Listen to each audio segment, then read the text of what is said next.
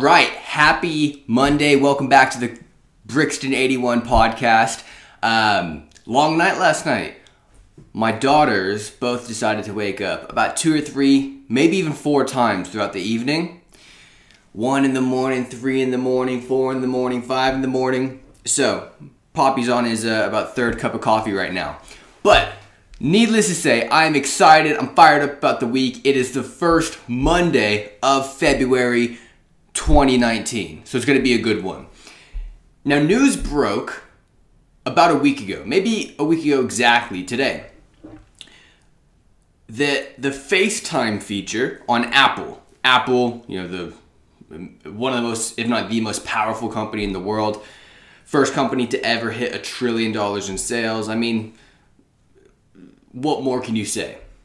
But Apple, especially as of recently with Facebook uh, selling users information for their advertising technology, which, by the way, that's the reason if you Google a burrito, you Google shoes, you Google how to make pancakes, immediately afterwards you're going to start seeing advertisements for those things. It's the Facebook ad technology. Same thing with Instagram, who's owned by Facebook.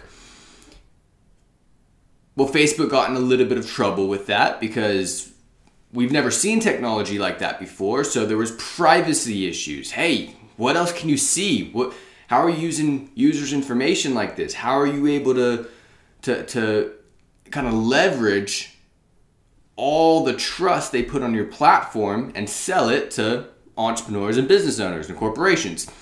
So big debate went up in flames with this, and during all this, Apple comes out. This is months ago and says, We are dedicated to protecting the privacy of our users. Now, I've said this before, and this just confirms it. Tim Cook, who's the CEO, uh, CEO of Apple, he's the one who took over after Steve Jobs passed away. I don't think he's a good fit for the CEO of Apple. Maybe the CEO of another company, but not Apple, one of the most powerful, biggest, baddest, game changing companies of all time. I don't think he's the right fit. One, he's not innovative enough. He doesn't have guts. He, he he's the polar opposite of Steve Jobs, which created Apple. So I don't think he's a good fit. This solidifies it even more. They're coming out saying months ago and throughout the months, we protect our users' privacy. Meaning, if you have an iPhone or a Mac or any Apple product, we're not going to exploit your privacy. Then last Monday happened. Apple, all the Apple products have something called FaceTime. I have an iPhone, so I know what FaceTime is, but I know some people don't. FaceTime is ultimately where you can video conference anybody that has an iPhone or that has an Apple computer or an Apple product. You can video conference them at any time. All you need is Wi Fi, and even without Wi Fi, you could just use your network and your data and you'll be fine. It's a really cool feature. But news broke last week that there was a glitch in the technology, in the server, where let's say I'm calling you. Let's say you're my friend Steve I'm I'm FaceTiming Steve. I want to see what's up with Steve. What's going on with Steve? I call just like I'm making a normal phone call, except I do it through FaceTime. I call, it's ringing, it's ringing, and normally what happens is the person either picks up or they don't. That, that's what happens during FaceTime, just like a phone call.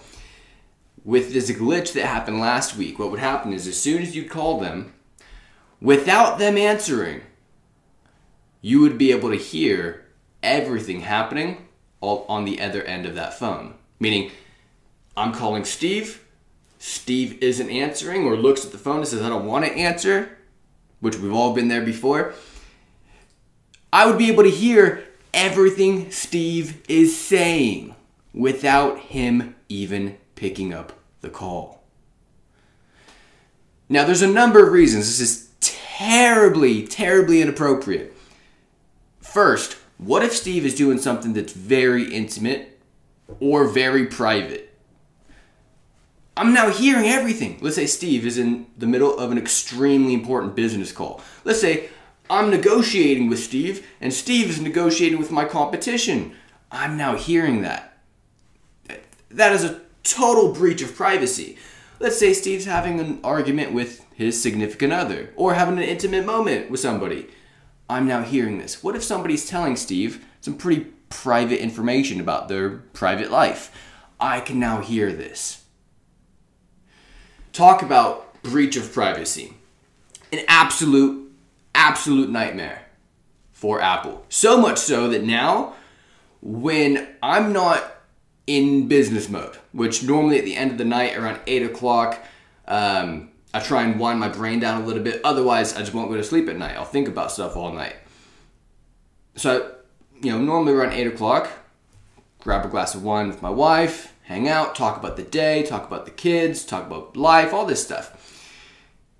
Now, knowing what Apple just did, I turn my phone off. I don't trust them. The, the trust is absolutely gone with Apple. I don't see that being just a, oops, that was a total mistake. No, with all this talk of privacy and you guys fronting that you're the kings of protecting privacy, now this happens. But by the way, that day Apple stock dropped pretty drastically.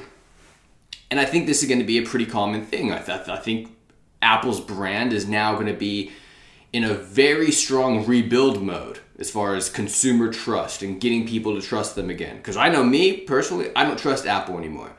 I love their products, I think they have amazing technology, but I wouldn't trust them with any of my information now because of that.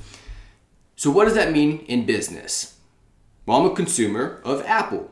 So, let's go through the psychology for a second. I now don't trust this brand. Meaning, next time I buy a phone, I'm considering Microsoft. I'm considering Google. I'm considering the other platforms. That's one. Next time I buy a computer, I'm considering other companies. Smartwatch, same thing. So now, in situations where I would just go straight, no, I like iPhone, get me the iPhone, I'm, I'm familiar with it. Now I'm thinking, let me let me look at the other guys now. That's gonna hurt Apple sales.